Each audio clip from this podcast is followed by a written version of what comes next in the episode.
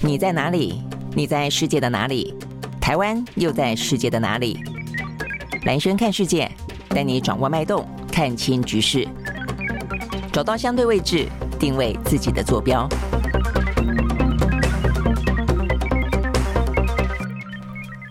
大家好，呃，又到了礼拜一了啊，欢迎收听收看今天的呢，呃，兰轩看世界。好，关于这个周末的话呢，几件事情，第一件事情非常冷，呵就很冷，很冷，很冷。好，但是呢，礼拜六，呃，这个就是温度，嗯，就是下雨哦，但是温度相对来说低哦，但是没有昨天低哦。昨天的话呢是干哦，但是更冷。哦，但是呢，体感温度我是觉得啦，昨天似乎好一点点了啊。那前一天的话呢，虽然温度相对来说高一点，呃，但是的呃，因为下雨的关系哦，所以这个冷飕飕的哦。好，那不论如何，呃，这个昨天呢，大家冷飕飕在家刚好哦，可以看世足赛，连续两个晚上啊。所以呢，另外一件大事的话呢，就是世足赛。那当然对台湾来说的话呢，还有一件事情，不过这个事情的话呢，等于是呢替整个的九合一呢画下一个句点。那真正投票的话呢，呃，是嘉义市。好，所以嘉义市的话呢。在昨天，因为之前的话呢，因为他们的市长的候选人之一啦，这个生病的关系。那所以的话呢，让整个的呃这个呃选举的时程因此就往后延了。那延到昨天，那昨天的话呢，因为真的是天气冷的关系啊，所以呢，它让这个呃嘉义市等于是创下呃这段时间我看应该是历史上的这个新最新低的投票率，而、这个投票率只有百分之四十三点九。那一般来说的话，台湾的补选啊，这个投票率真的都不高。那但是呢，嘉义市这个部分应该不算补选，它只是延后。但是因为延后，就等于是跟先前的这个大的选举呢脱钩了哦，所以呢，整个的热度来看的话呢，有点接近补选哦，所以它的这个的呃投票率就差不多跟补选差不多，都百分之三十几啦、四十几，通常都百分之五十以下啦。好，所以呢，当然也跟天气我觉得是有关系的哦，在冷飕飕的天气里面，然后呢，有点像单独的一场选举哦，所以没那么热。其实比起啊这个台北市的呃这个王宏威跟吴英龙来看的话呢，这个话题可能还热一点啊。好，所以呢，这个嘉义市的话呢，昨天在冷飕飕的冷风中。呢完成了啊这个投票，那最后的话呢是现任的市长黄敏惠啊，以百分之六十三啊，这个算是得票率非常的高啊，百分之六十三点六的得票率呢，大胜了民进党的候选人李俊毅哦，也是呢也因此替这个。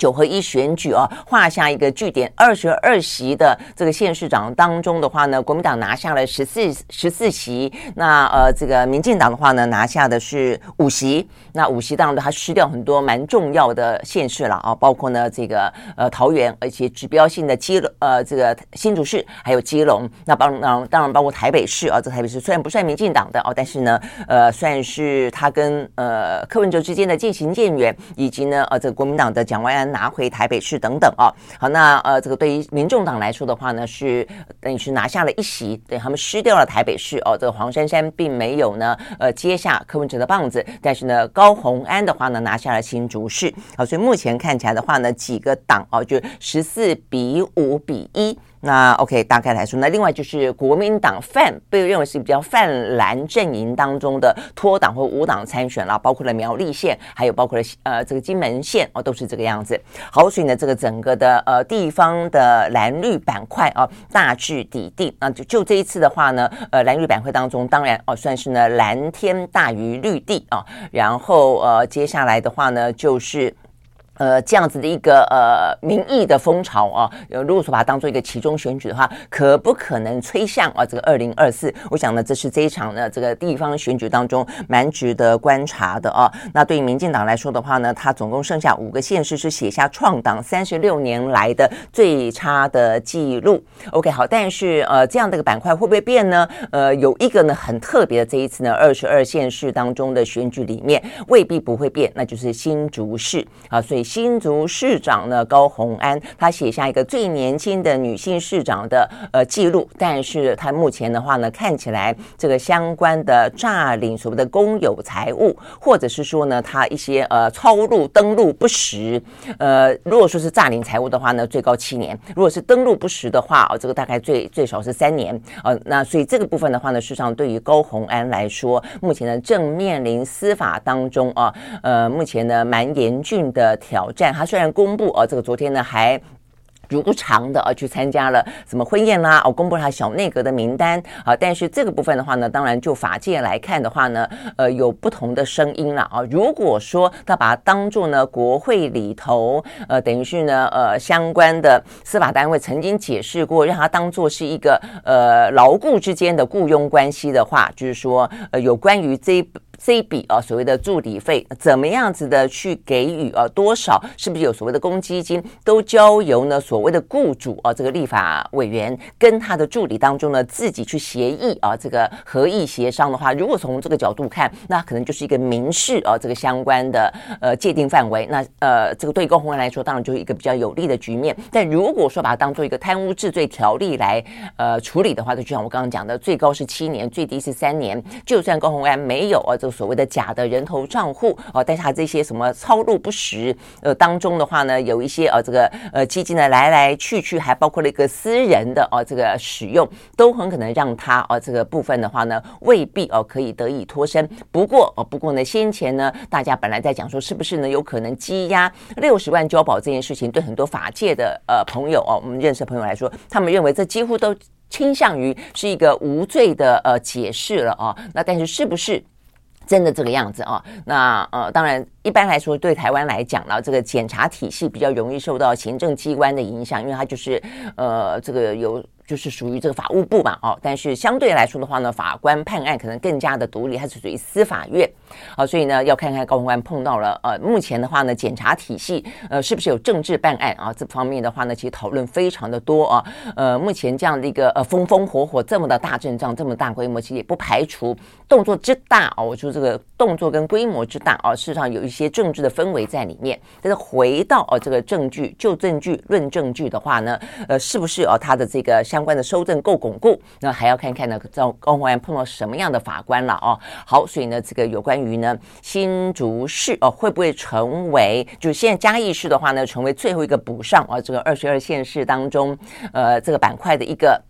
一个呃，算是一个拼图嘛，哦，但是会不会呢？在过段时间之后啊，这个新竹市的部分呢，会出现另外一块呢缺角。我想这个这一部分的话呢，是在这一次的选举里面呢，呃，最特别，而且呢，目前还在持续的进行中的。好，所以呢，这个是在过去这个周末呢，另外一件事情。那再来的话呢，就我们刚刚讲到的，除了投票之外啊，还会让大家冒着呃这个冷风还愿意出门的呢，就是世足赛了。我刚刚讲说，在家哦看是一件事情，呃。出门是另外一件事情。我昨天呢，呃，晚上出去跟朋友吃饭，回来的时候呢，经过一家那个，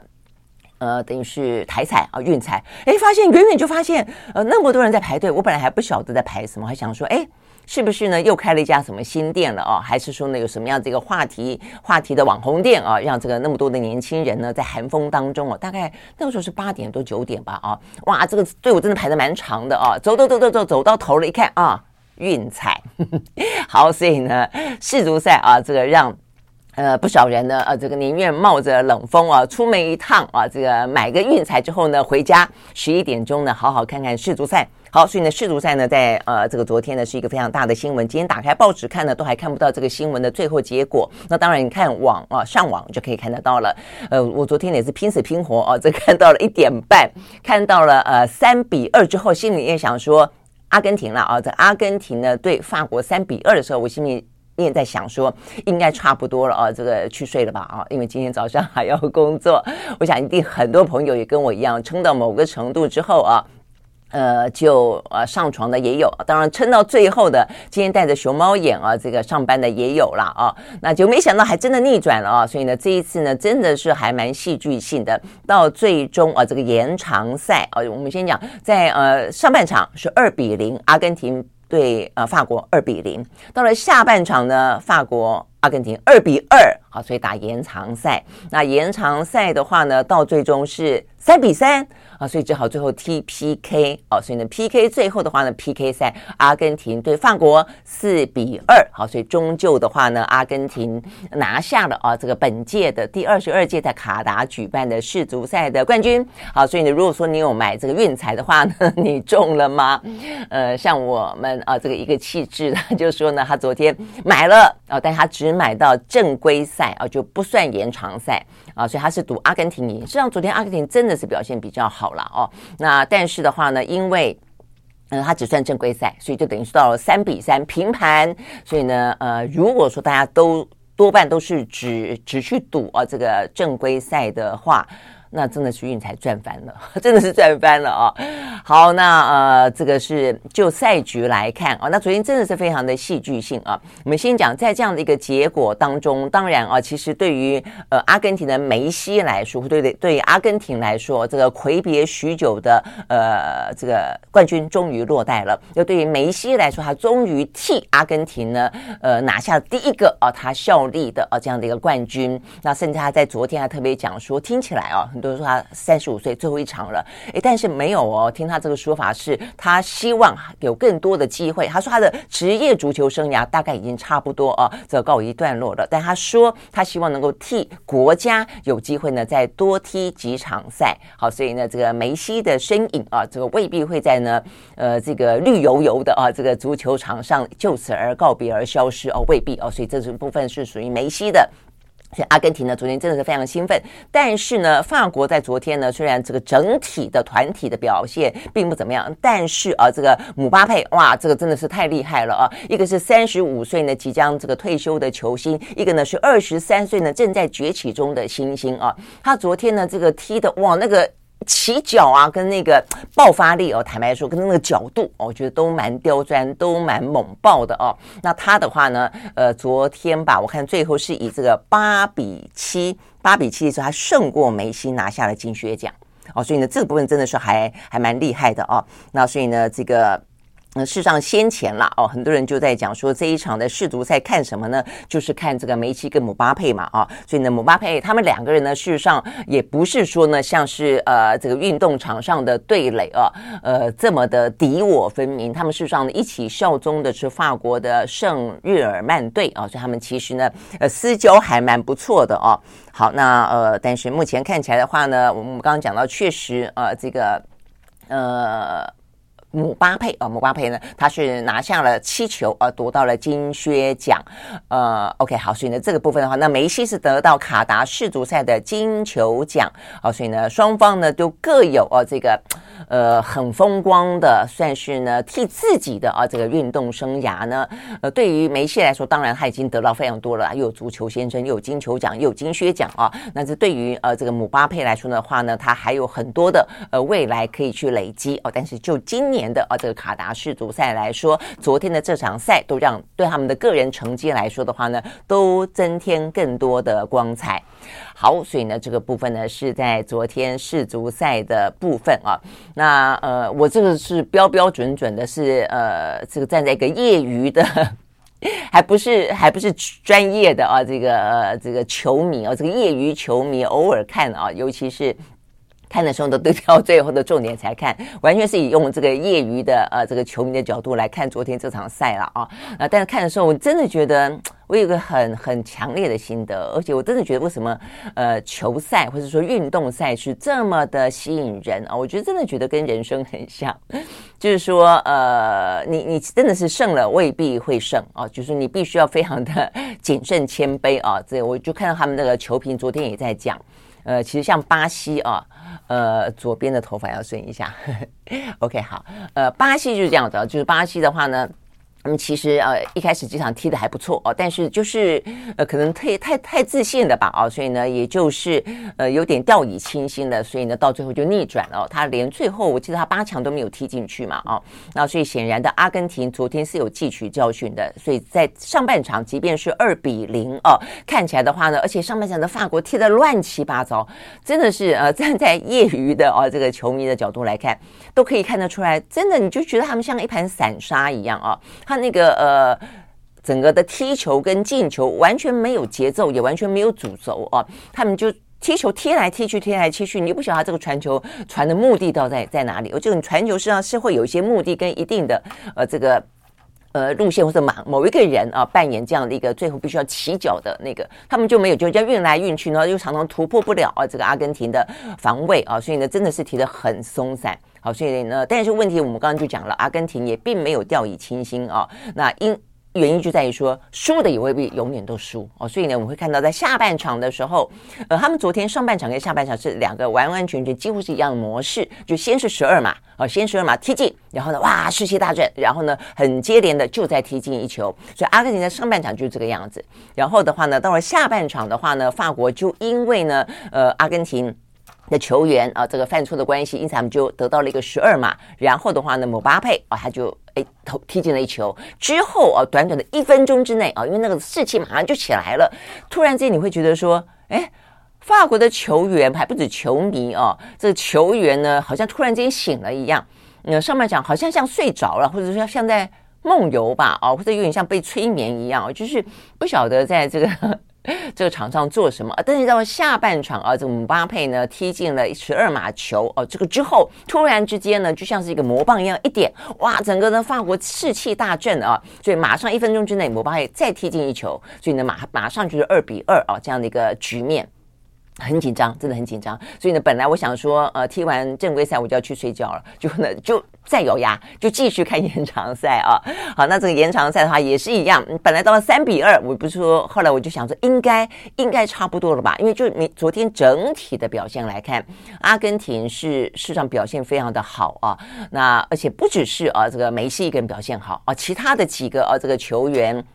也都表现得非常好哦，有一两个大家开玩笑说他们是呃梅西的护卫队哦，就是说呃他的几乎是在呃梅西的视线范围之内，他们必然存在哦，有这种状况，他们的表现也非常的好哦，所以呢，就昨天阿根廷的这个个人啦哦，然后团体啦哦，以及相关的战术哦，以及他们这个传球的功力哦，那真的是没话说哦，这个他们我还记得他们在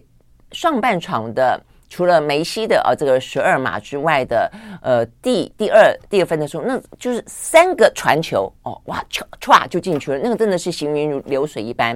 啊。那呃这个真的是非非常非常的厉害啊。那但是我要讲的就是说，即便巴西呃即便阿根廷啊看起来这么的厉害啊，到三比二，哎，结果呢运动赛事就是这个样子啊，这个到最后竟然还是三比三，嗯，所以我说像人生就是这个样子，就是胜者呢不可能恒胜。哦，所以你要永永远远的啊，要提高警觉，要要谦卑啊，要维持这样一定的啊这样的一个战力啊。那但是对于失败者来说是短暂的啊，这个落后者来说，呃，地球是圆的，永远啊可能再转一下啊。所以呢，对于他们来说，也就是真的是我觉得昨天最戏剧性的是。姆巴佩踢踢进十二码之后，那个整个的法国队的士气哦，跟整个突然间醒过来的感觉哦，呃，真的是你会想说他们到底上半场在做什么哦？好，那呃这些部分事实上是赛事迷人的地方了哦。但是我想对于呃呃，就是当然这个。嗯，赌博这件事情不不值得被鼓励，但小赌怡兴或者玩一玩哦，OK 还 OK 了啊，它的戏剧性也在这里啊，这个心脏要够大啊，所以呢，在昨天的话呢，大家用不同的方式哦，都参与了这一场呢，在寒冬中的世足赛，好，所以呢，这个世世足赛呢也画下了一个句点了啊，好，所以呢，是不是呢，你也？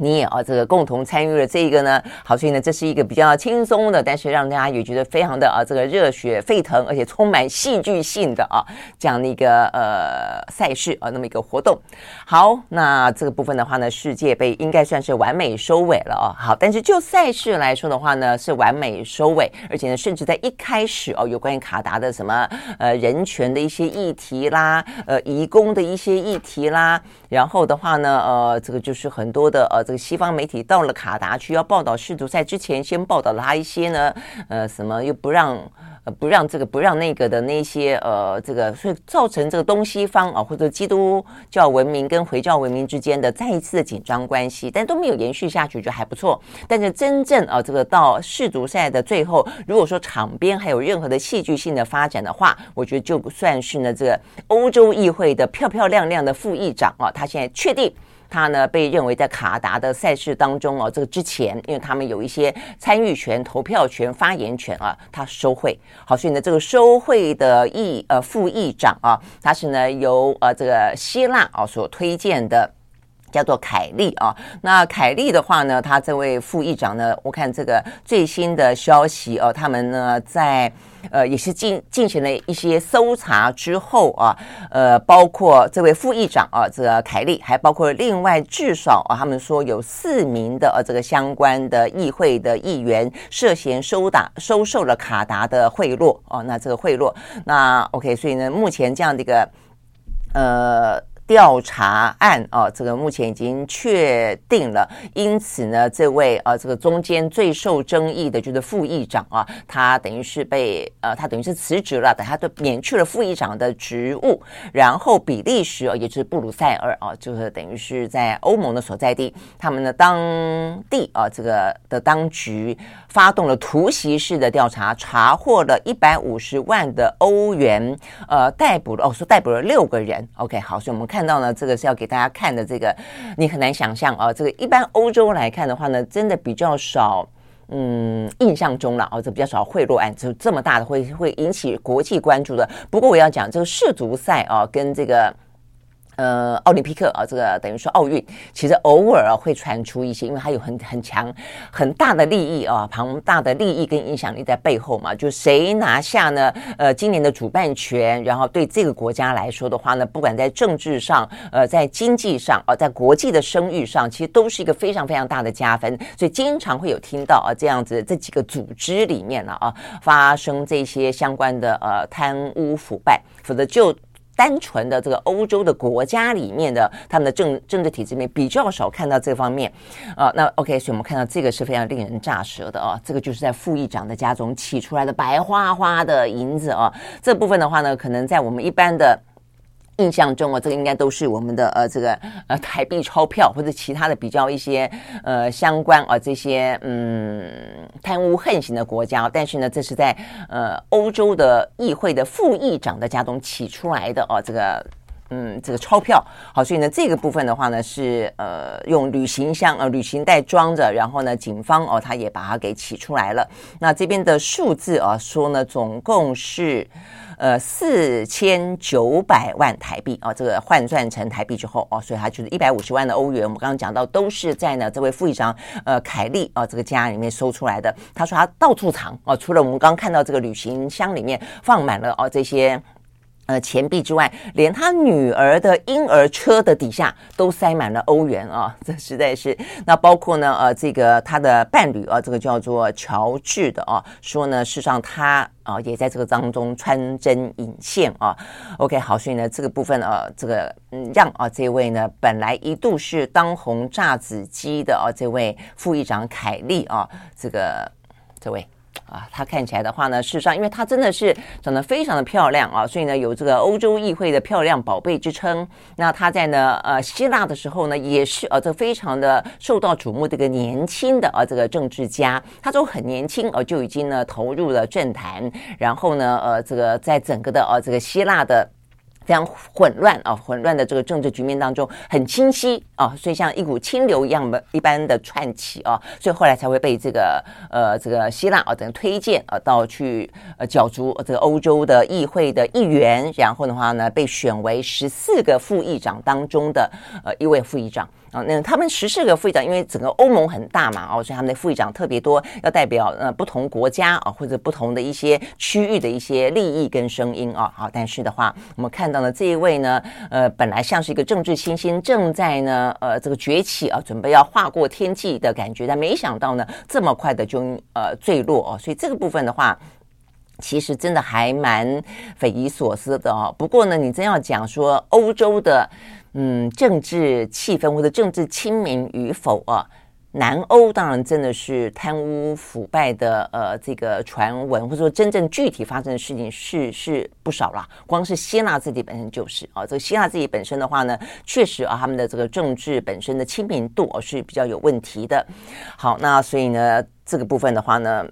是不是因为啊这样的一个希腊背景的关系哦，所以对于他们来说，呃，这样子的一个嗯政治上的啊这个几乎是致命式的行为啊，这个竟然会在欧洲议会里面发生啊，所以让大家比较惊讶啊。这个对世足赛来说的话呢，也是画下一个比较在嗯场外的非运动场赛事上的就是一个政治啊这个领域当中的一个算是污点吧，我觉得啊。好，那所以但是这个部分的话呢，等于就是呃欧洲议会啊也觉得这个事情兹事体大啊，所以呢误往误重，所以目前呢查的非常的积极啊，所以呢这是一个最新消息。好，所以呢他们等于是逮捕了六名的欧洲议会的议员，然后呃这个从副议长的啊家中提出了大笔的啊这样的一个欧元啊，说他这个面额呢十块钱的、二十块钱的各各种面额的到处藏了啊。那他们说呢，这是目前呢欧洲议会成立以来最大的啊最引人瞩目的贪啊贪污受贿案。好，所以呢这个部分呢是跟。世足赛呢有关的讯息哦，那我们在这边呢，呃，提供 OK 好，所以呢，这个都是非常的戏剧化的相关消息。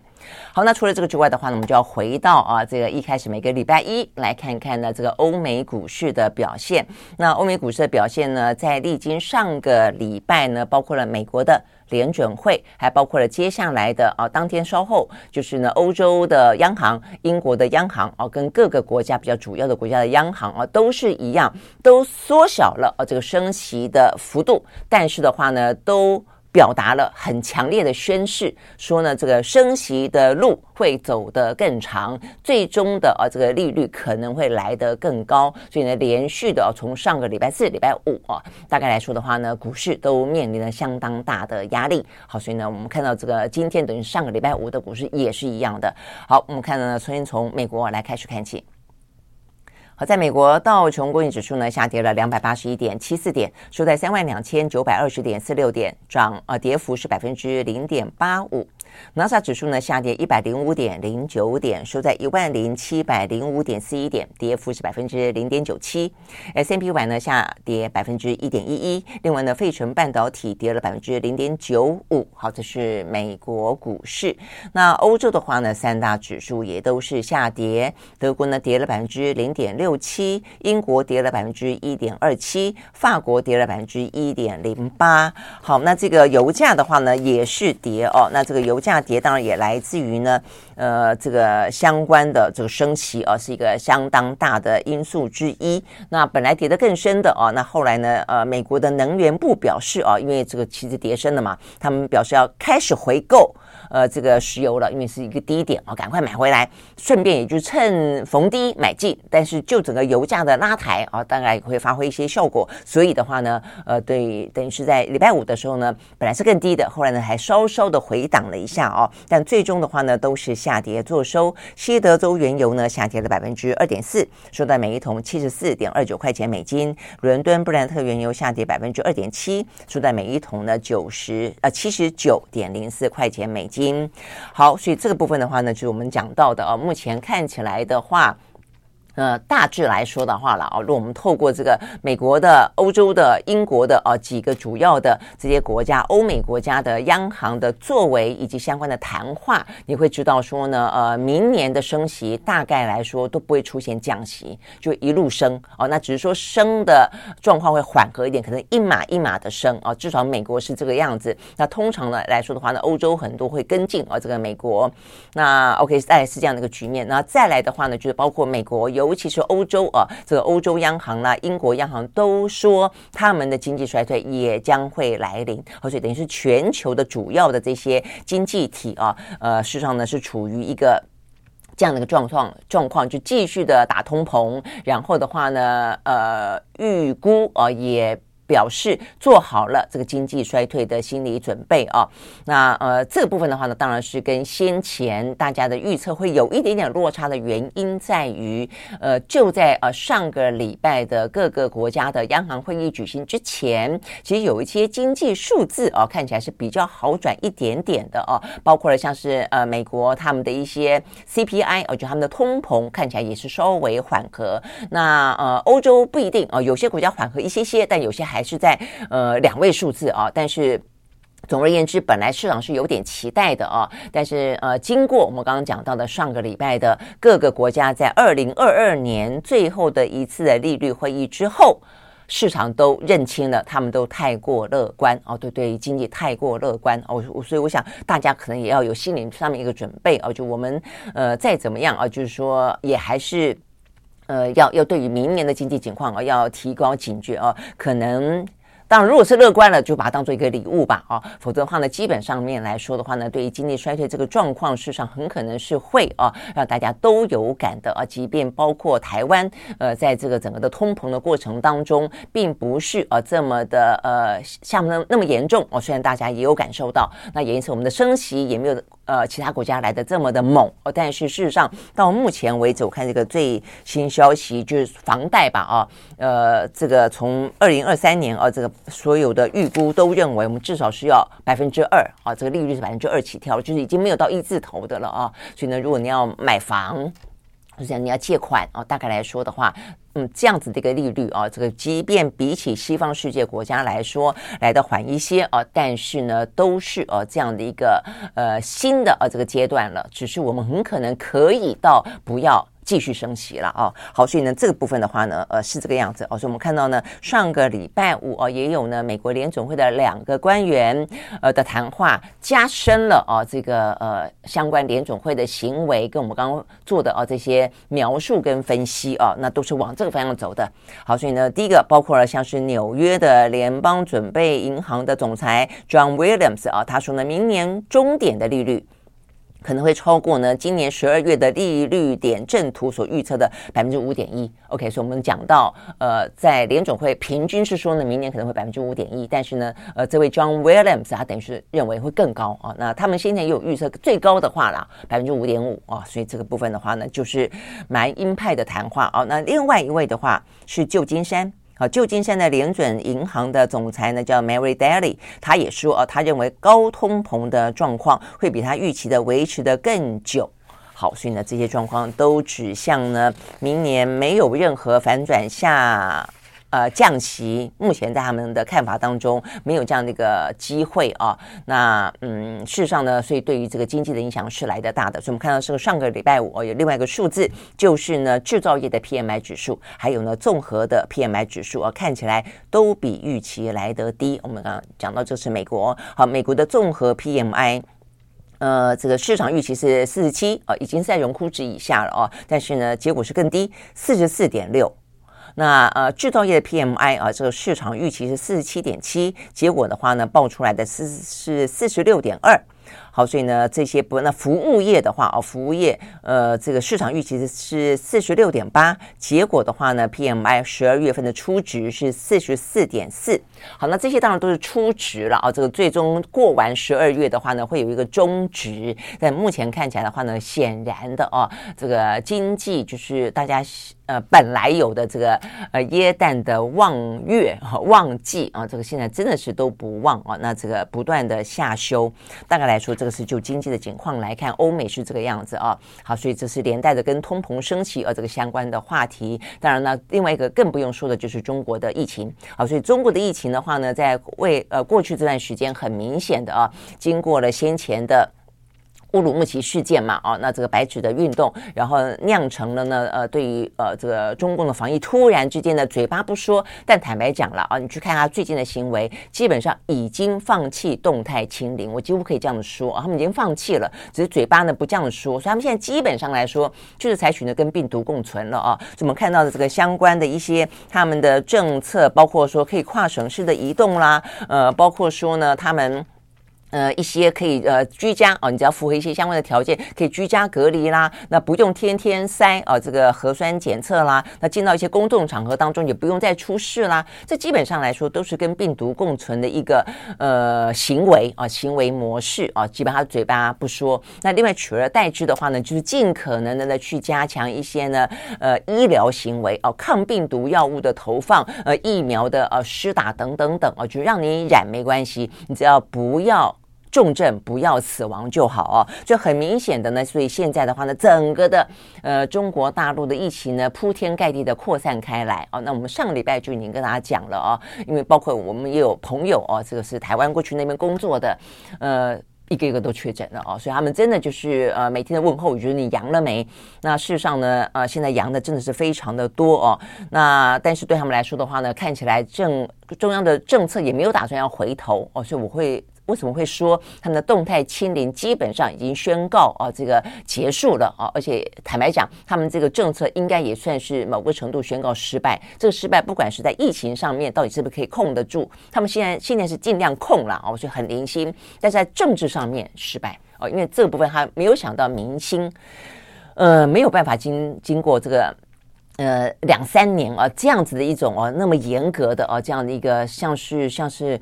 被关在很小的笼子里面啊，这样的一个状况，窒息式的呃防疫，我觉得这个部分确实啊，呃，即便是在啊共产集权国家，他都必须要去思考到啊，这个人民啊，他们本身的这些呃，不管是在生活上面的需求跟心理上面的感受了啊，那呃，白纸运动等于是点燃了这个部分，也让他们及时的啊，呃，去改弦易辙啊，否则的话，我觉得对于中国大陆的政情。跟社会民情，坦白讲，会是一个很大的啊，这个权力基础的冲击啊，尤其对于这个习近平第三个任期才刚开始来说，好，所以他们等于说目前就往这个方向去走哦，所以我们看到有更新的一些放松，比方说，他们昨天呢，交通运输部发出通知，要求各个地方的呃运输主管部门要坚决落实非高风险地区不得限制人员流动，不得停工。不得停产，不得停业啊！所以它目的，你看，它就是要恢复啊这些道路的通畅，然后的话，就是不要过度的啊去妄以堆加啊。这个过去曾经有过的，就是呃鸡毛当令箭啊，就是这部分几乎哦就还特别三令，所以要求你不得啊，不得不要限制。那另外的话呢，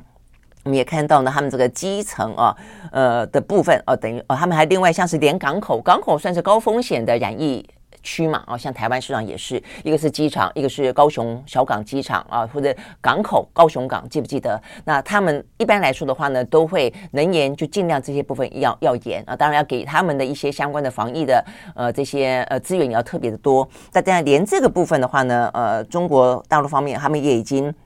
宣布啊，说要求港口除了高风险职位之外的其他人员核酸检测改为愿检即进检，就说你愿意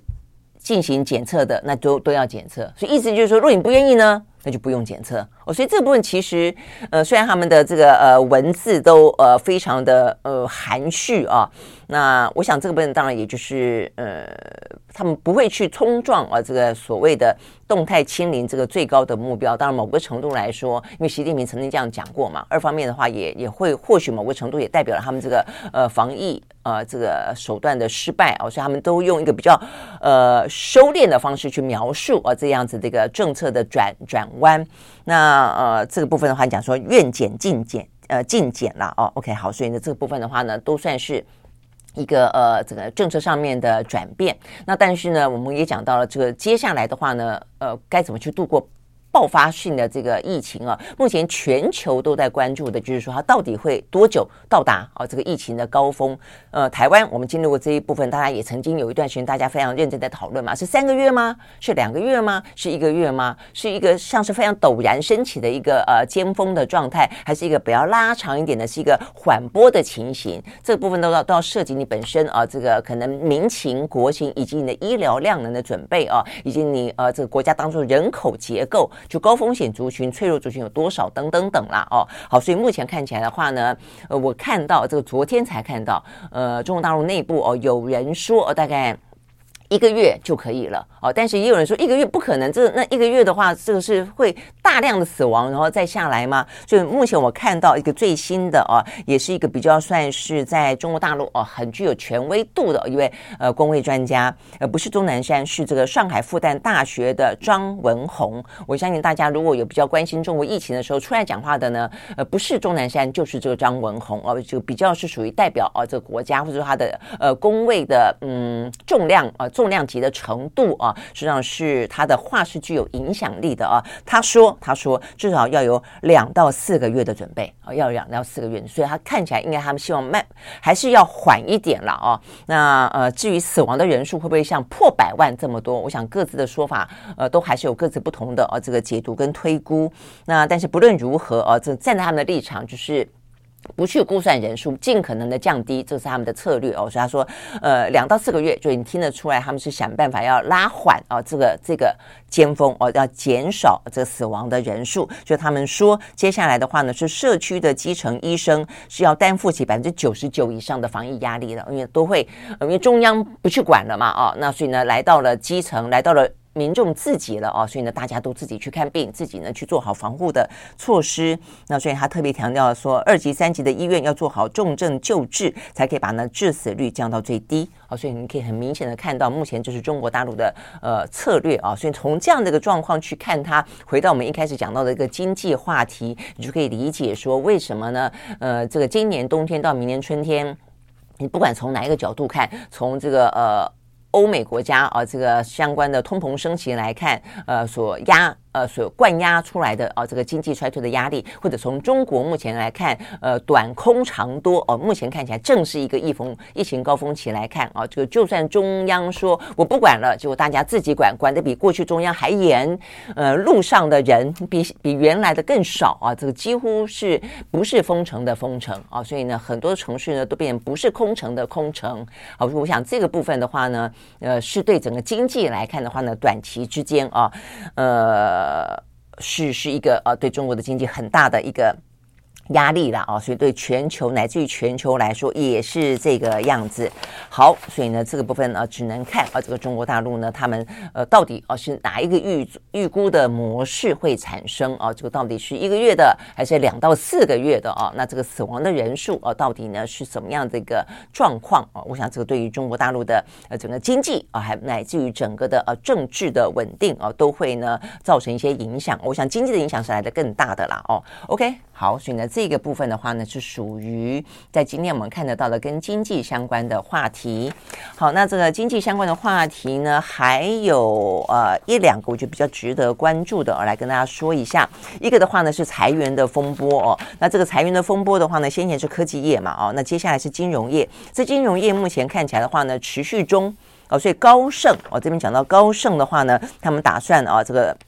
才四千人，那公司的管理阶层已经被要求提出呢表现不佳的呃员工的名单了哦。通常这个岁末的时候，很多的主管在打分数的都是打要给绩效奖金啊，但是呢，呃这些啊面临裁员压力的，或者他们决定要裁员的公司，都是在打一些呢决定要去呃这个 lay off 的这些人啊。这个坦白讲，嗯、呃，还蛮。残酷的啊，那这个高盛这边讯息说，明年初的话呢，裁员大概会有百分之八。那最终的裁员名单跟人数还没有定下来呢。OK，好，所以呢，搞不好会更多。好，所以呢，这个昨天消息出来之后，高盛的股价啊，上礼拜五了啊，这个再跌百分之零点九八。好，所以呢，这是有关于裁员啊，等于是全球我们刚刚讲到面对到经济上的压力啊，这部分的话呢，越来越真实且具体了啊。好，这是一个。那再来一个的话呢，是通用。通用的话呢，在上个礼拜五呢，跌了百分之三点八八。那它的状况，我觉得也还蛮值得注意的是啊，这个不管。啊，这个经济逆风怎么样？就更远的啊，这个角度去看它的话呢，呃，电动车啊，呃，这个有呃，这个等于是电动车了啊，甚至是电动车还可以到无人驾驶的电动车，一直是看起来目前是趋势啊。所以呢，所有的产业呢都投注了相当大的资金啊，这个投资的状况非常的夯啊。那这个部分的话呢，但是它的安全性到底怎么样？好，所以呢，这个通用汽车哦，这个先前事实上是特斯拉啊，传出一些。什么刹车的呃这个系统呢出现了一些问题嘛哦，所以呢也还有召回啦啊，有一些维修的状况。那现在这个的话呢是通用，呃上个礼拜五呢，美国的国家公路交通安全局针对通用旗下的机器汽呃机器人的汽车部门啊叫做 Cruise 啊展开调查。啊，离心呢似乎不断的传出来有自驾车的刹车出现了一些猛然急刹跟无法运作的状况啊。那呃，曾经已经发生过了追撞事件，而且造成两个人受伤啊。所以呢，等于是呃美国的政府单位啦介入调查当中。好，所以呢，因此导致了这个通用的股价呢马上啊这个下跌接近百分之四。好，所以呢，这是另外一个呢，我觉得蛮值得注意的哦。那再来一个的话呢，就是跟地缘政治有关。就是呢，美中之间啊，看起来呢松的更松，但是紧的话呢，目前看起来更紧啊。那呃，甚至以前看起来就是说，在外交啦、呃政治啦、呃气候变迁啦这些议题当中比较松啊，但是呢，在半导体这方面比较紧。但现在目前真的半导体内部，你也看得出来它更细腻的操作了。里面的话也有松有紧啊，等于是在贸易的部分啊，可以这样讲。呃，半导体基本上还是严的，但是就贸易部分的话呢，也开始有松有紧。所以上个礼拜。我还记得跟大家谈到的是，他们呢，呃，寄出了包括呢这个长江呃储存呃三十六家被列入、呃、这个呃禁令当中，但是另外有二十家的话呢被踢出哦、这个黑名单之外，那另外的话呢还有一个消息啊、呃，这个部分是呃他们的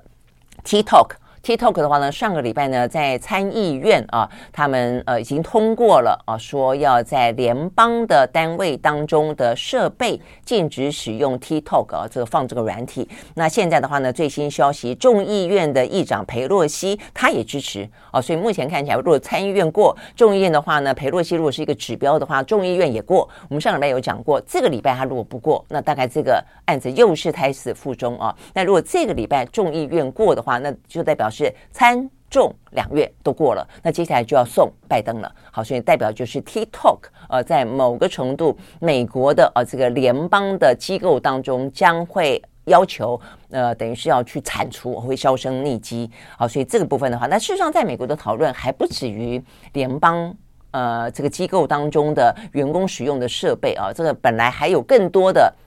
像卢比欧他就主张说，连民间。啊，在使用 TikTok 都应该要做若干的设限啊，甚至呃更激烈的说法就是说，甚至其实 TikTok 不应该存在于美国的本土当中啊。所以你可以看得出来，在这方面以国安之名来进行的这方面啊，这个比较是呃科技方面的这个呃战火啊，这个在美国并没有停歇。但我们刚刚讲松的部分的话呢，是哪里松呢？这边呢就是说有一个消息啊，这个上个月礼拜五。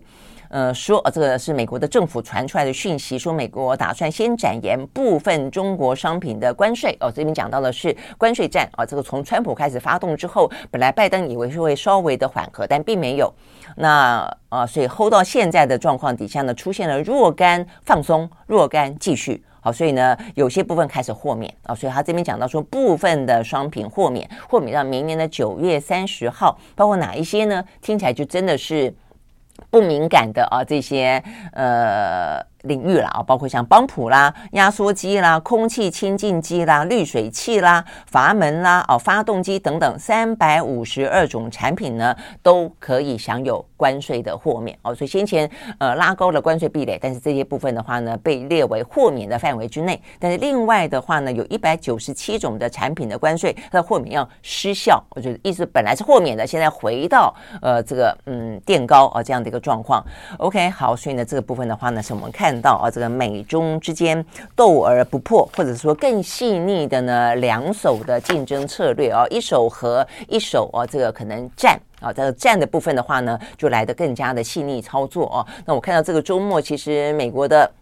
呃，财政部长叶伦啊，这个先前就有松口说，呃，也不排除啊，这个到中国大陆去访问。那他在周末的时候已经啊，这个用视讯的方式哦、啊，跟中国呢对等的窗口啊，有过一些互动了。所以看起来，其实这个部分啊，整个的气氛在裴洛西访台的前后啊，这个部分的整个紧张的气氛，美中之间啊，这个高强度的部分，市场有稍微的放松啊。那取而代之是我们刚刚讲到的更精密的、更细腻。你的操作，而这个操作当中有战有和，有黑脸有白脸，大概来说是这个样子哦。那所以我想，这个对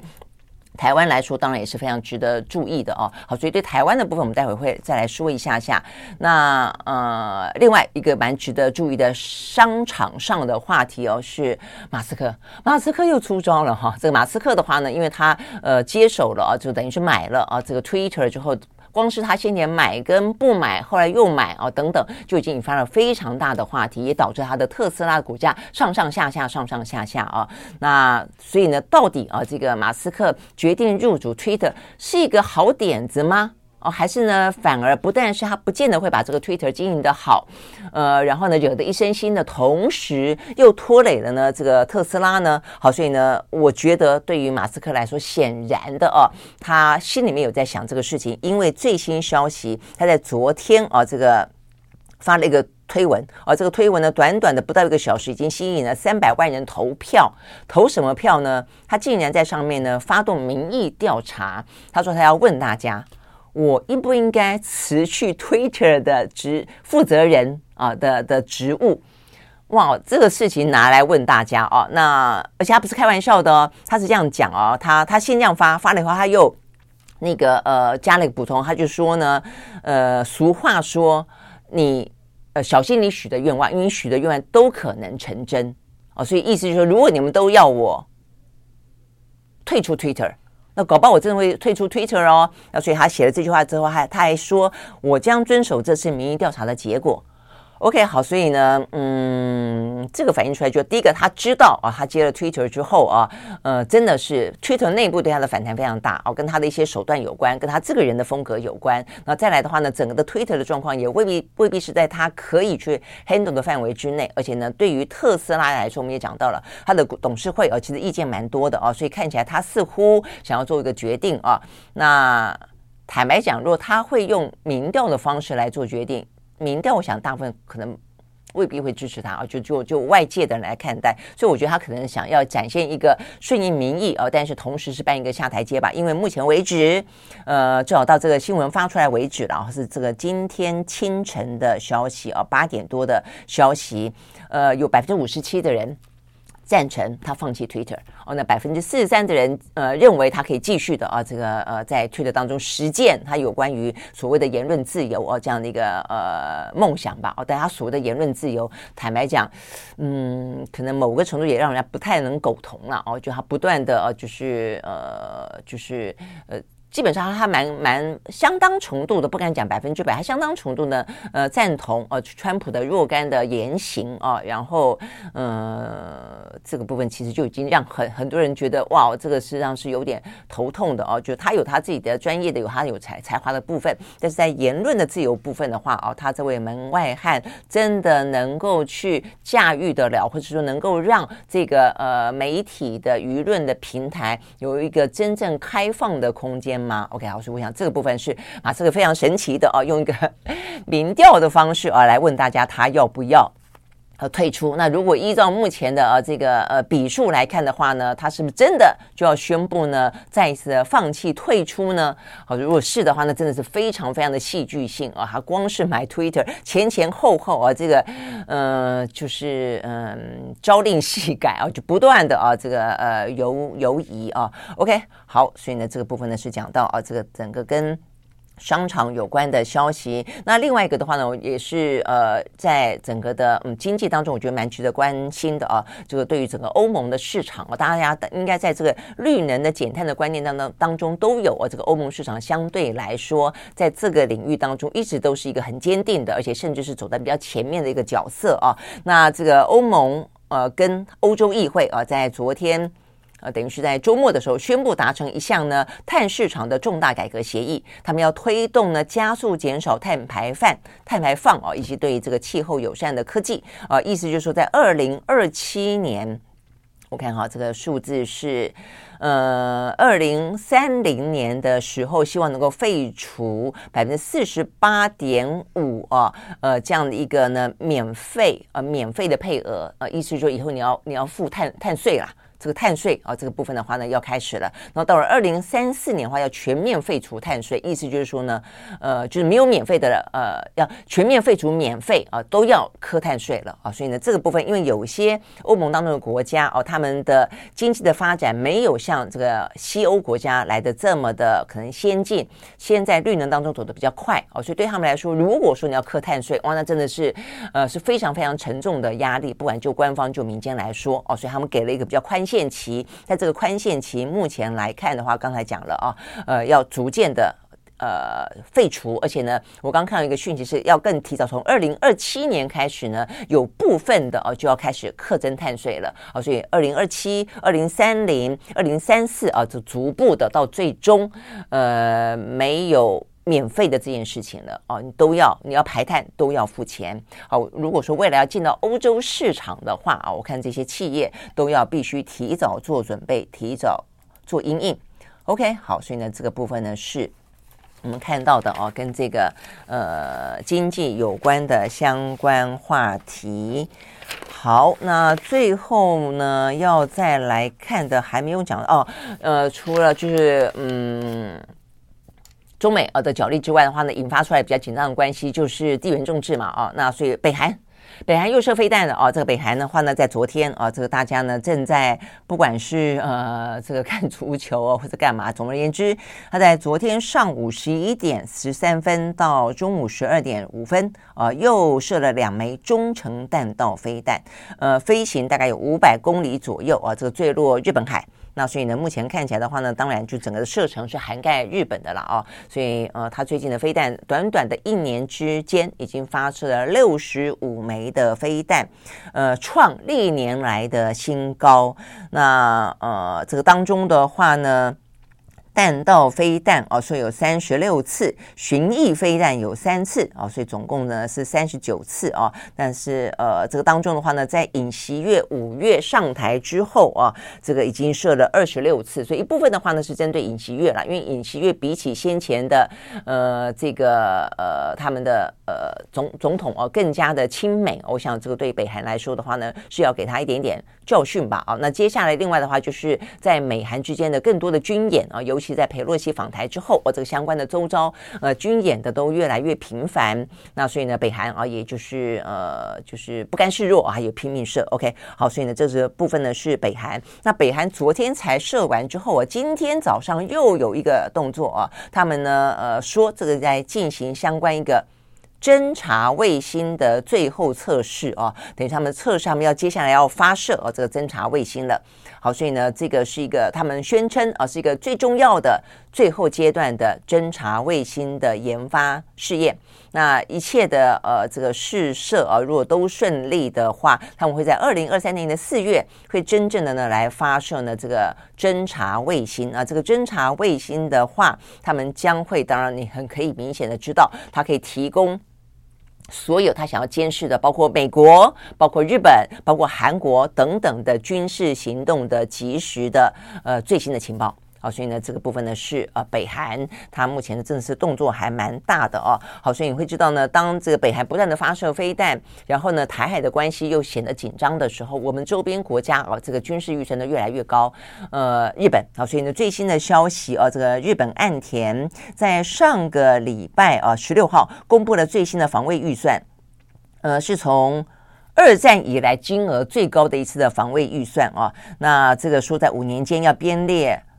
四十三兆日元，折合台币九兆八亿元。好，所以呢，这个部分的话呢，包括很多啊，它这个国防设施的这些呃补强。那包括呢，呃，这个上个礼拜、上个礼拜我们不是有讲到吗？日本要跟其他的国家共同研发哦一些呢相关的武器哦等等。那另外的话呢，他们还要增加哦更多的这个自卫队哦等等。所以这个部分的话呢，某个程度来说，从安倍开始，他们就一直想要作为一个所谓的正常国家哦，因为在二战之后的话呢，他们是不被允许哦。因为他们当初发动战争，所以他们就不被允许有真正正常的军队，而且呢，相对来说的话呢，呃，拥有的武器也好，还是他们的这个呃国防预算也好，都会呃受到相当程度的限制。那稍微呃这个超过大家的想象，或是超过限呃这个法律的限制的时候啊，这个就是呃大家都会非常的说啊，这个军国主义又要再重现这样的一个状况啊。但是安倍就一直认为，因为这样关系，所以日本不是一个正常的国家哦，他未必是要真正到动武，但他认为日本应该要。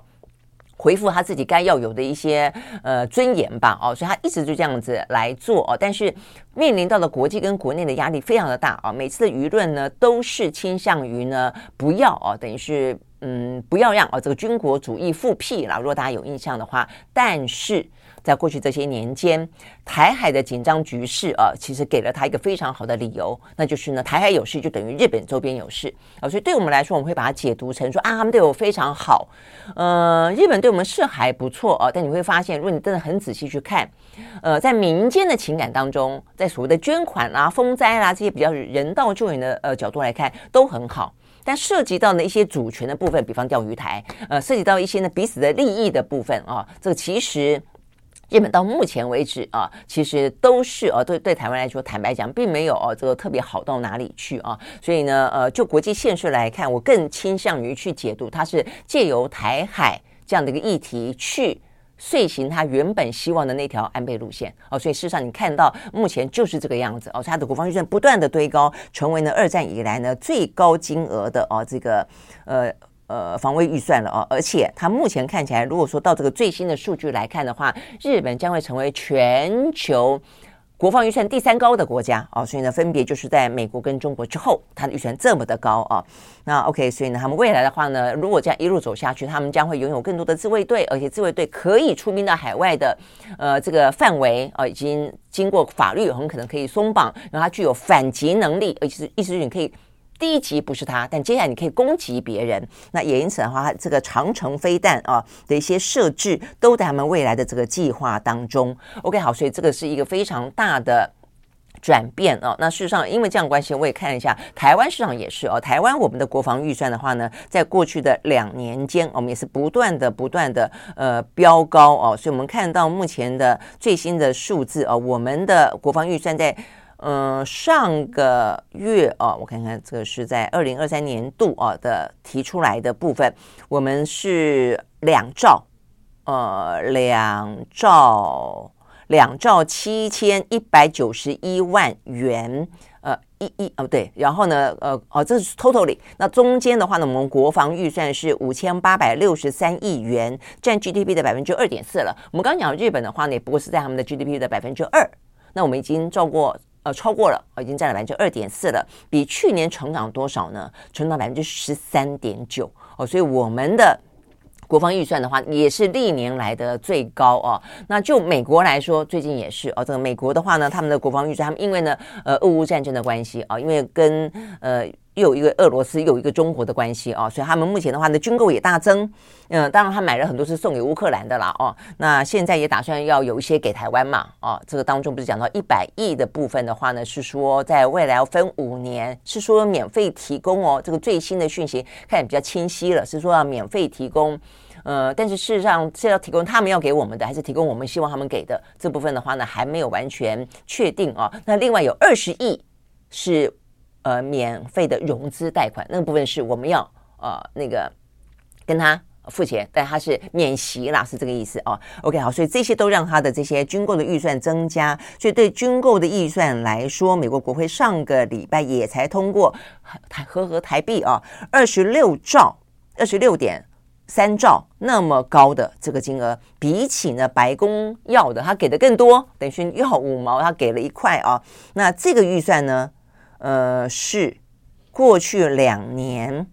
来以每一年百分之四点三的速度增长，是二战以来的第二高。OK，好，所以我觉得我们面临到了这个世界局势的改变啊，在过去这些年年里面，一个是呢疫情啊，这个给我们很大的一个教训啊，就是面对这些防疫啦啊，这个人类跟自然之间的呃关系；另外一个是个战争啊，这个地缘战战争风险啊，这非常快速的呃叠高啊，那在经济部分产生了很多呃产业链啊这样的一个危机，甚至出现了个去全球化这样的一个说法啊，跟这样的一个现象。那短期、长期，大家还在争论不休。但另外一个的话呢，就是大家的军事预算，因为这个地缘政治紧张的关系，不断的堆高，代表的是什么呢？代表的是战争风险越来越高哦。所以我想，对台湾来说，尤其台湾是当中的当事国哦，所以这部分的压力。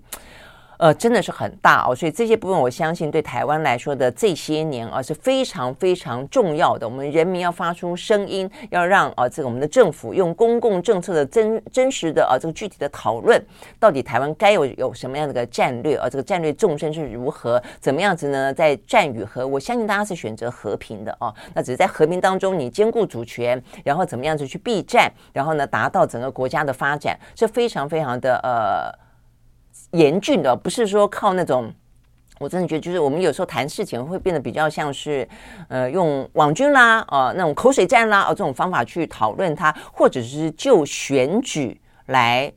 拿这个东西当话题来引发哦、呃、若干的可能的恐惧感啊、或是呃等等啊、这样的因素啊、来。换取选票而已哦，但它并不是真正落实到整整个的国家安全啊。所以呢，怎么样子保台湾？怎么样真正让台湾能够呃这个免除呃战争？我们看得到的乌克兰啊这样的一个呃就在眼前发生中的这样的一个局面，我想这个是非常非常重要的一件事情了啊。那我想真正开心的呢，就是军火商。